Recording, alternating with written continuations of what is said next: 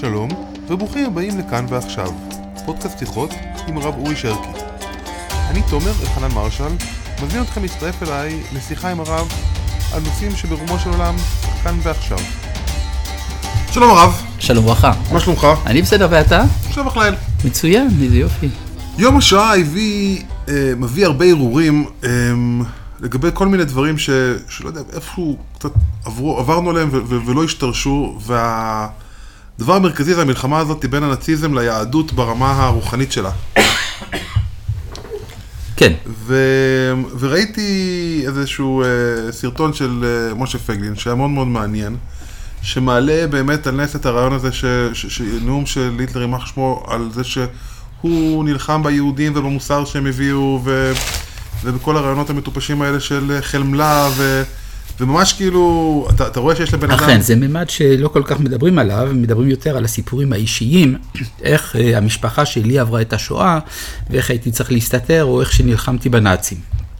ויש איזה מין העלמה, אני לא בא חלילה לוותר על הערך של הסיפורים האישיים, הם מאוד אנושיים ומאוד נוגעים ללב, הם מחברים כל אחד מאיתנו אל הסיפור הכללי הזה, אבל יש איזו התעלמות, ואינני יודע אם היא מכוונת או לא, מן המסר הכללי של המאבק בין הנאציזם לבין היהדות, שהופך את הנושא של השואה למשהו ייחודי לחלוטין, שאיננו דומה לשום ניסיון השמדת עם, לא לארמנים ולא לשום דבר, אה, ובאמת טוב שמדברים על זה. למה זה נעלם ככה מהעין? כאילו. ייתכן שהייחודיות של השואה גם מצביעה על הייחודיות של היהודי. וזה דבר שכידוע, היהודים בורחים ממנו כל עוד נפשם בם. אינני רוצה להיות מה שאני. תמיד השאלה האם אה, יש הצדקה לזהות היהודית. זה דבר מאוד יהודי.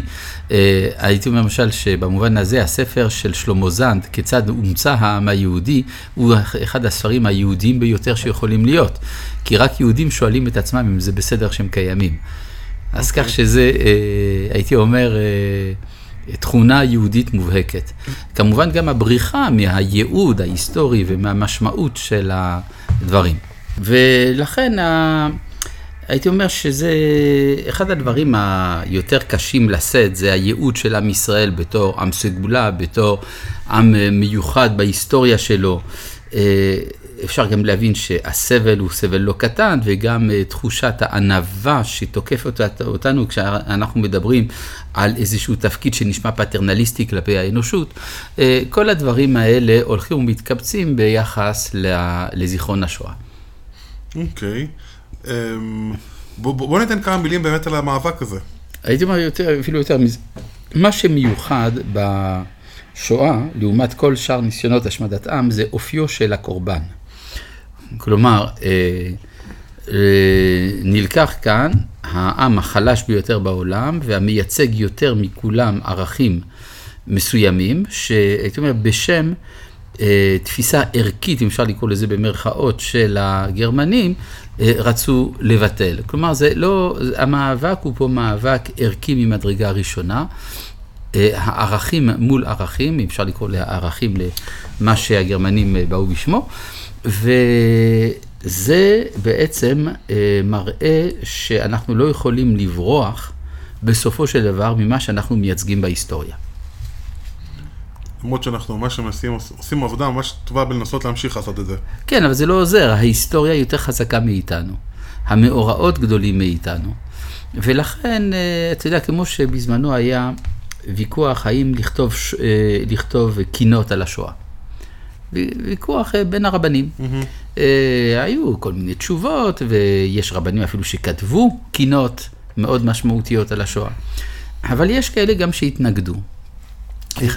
אז אחד המתנגדים אמר, אני חושב שזה היה הרב סולובייצ'יק, אמר שאלה שכתבו קינות על השחיטות שהיו בימי הביניים, היו רבותינו מוסרי התורה שבעל פה, הם היו גדולי עולם. אבל אנחנו, אין לנו את הכוח הזה. עכשיו, אני אומר, מותר לאדם להגיד אין לי כוח, מותר לאדם להגיד אני קטן. אבל המאורעות הם גדולים, והמאורעות הם תובעים מאיתנו את הגדלות. לא להסתתר מאחורי עובדת קטנותנו. אנחנו נתבעים על ידי המאורעות ההיסטוריים להגיע לקומה האמיתית של הזהות שלנו. אותו דבר גם מדינת ישראל. מדינת ישראל תובעת מאיתנו להיות העם העברי. ולחדול מתפיסה גלותית של זהותנו. חשבתי כזה אבל אתה באמת חושב שאנחנו קטנים יותר? שיש... לא, אני חושב שאנחנו יותר גדולים.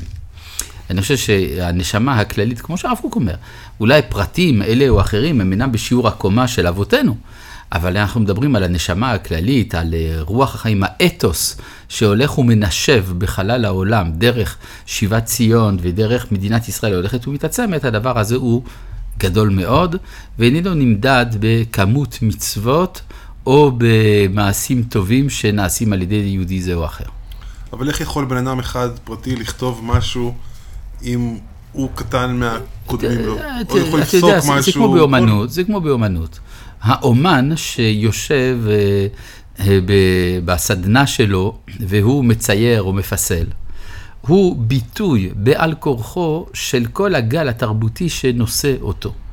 כלומר, הוא נישא על כנפי הגל התרבותי הכולל, אפילו כשהוא אישית חש קטן, ושיכול להיות שהוא באמת קטן. ואתה מרגיש... זה כמו שלמשל, אה, אני יודע, הקברניט של הספינה, אז יכול להיות שמה שמעניין אותו זה דברים לא כל כך משמעותיים בחיים.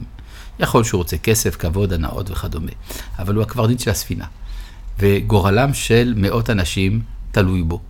אז זאת, זהו הנתון, הוא עכשיו בעמדה שבה הוא אחראי על גזרה שהיא יותר גדולה ממנו. הוא צריך לשאת באחריות על הדבר.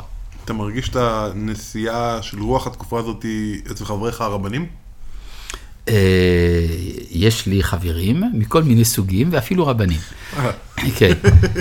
אני משתדל אה, להפיח מסביבי את התחושה הזאת שאני מדבר עליה, ואני דווקא מוצא הד רב אצל אה, רבים, שנזכה. כן יהי רצון. תודה.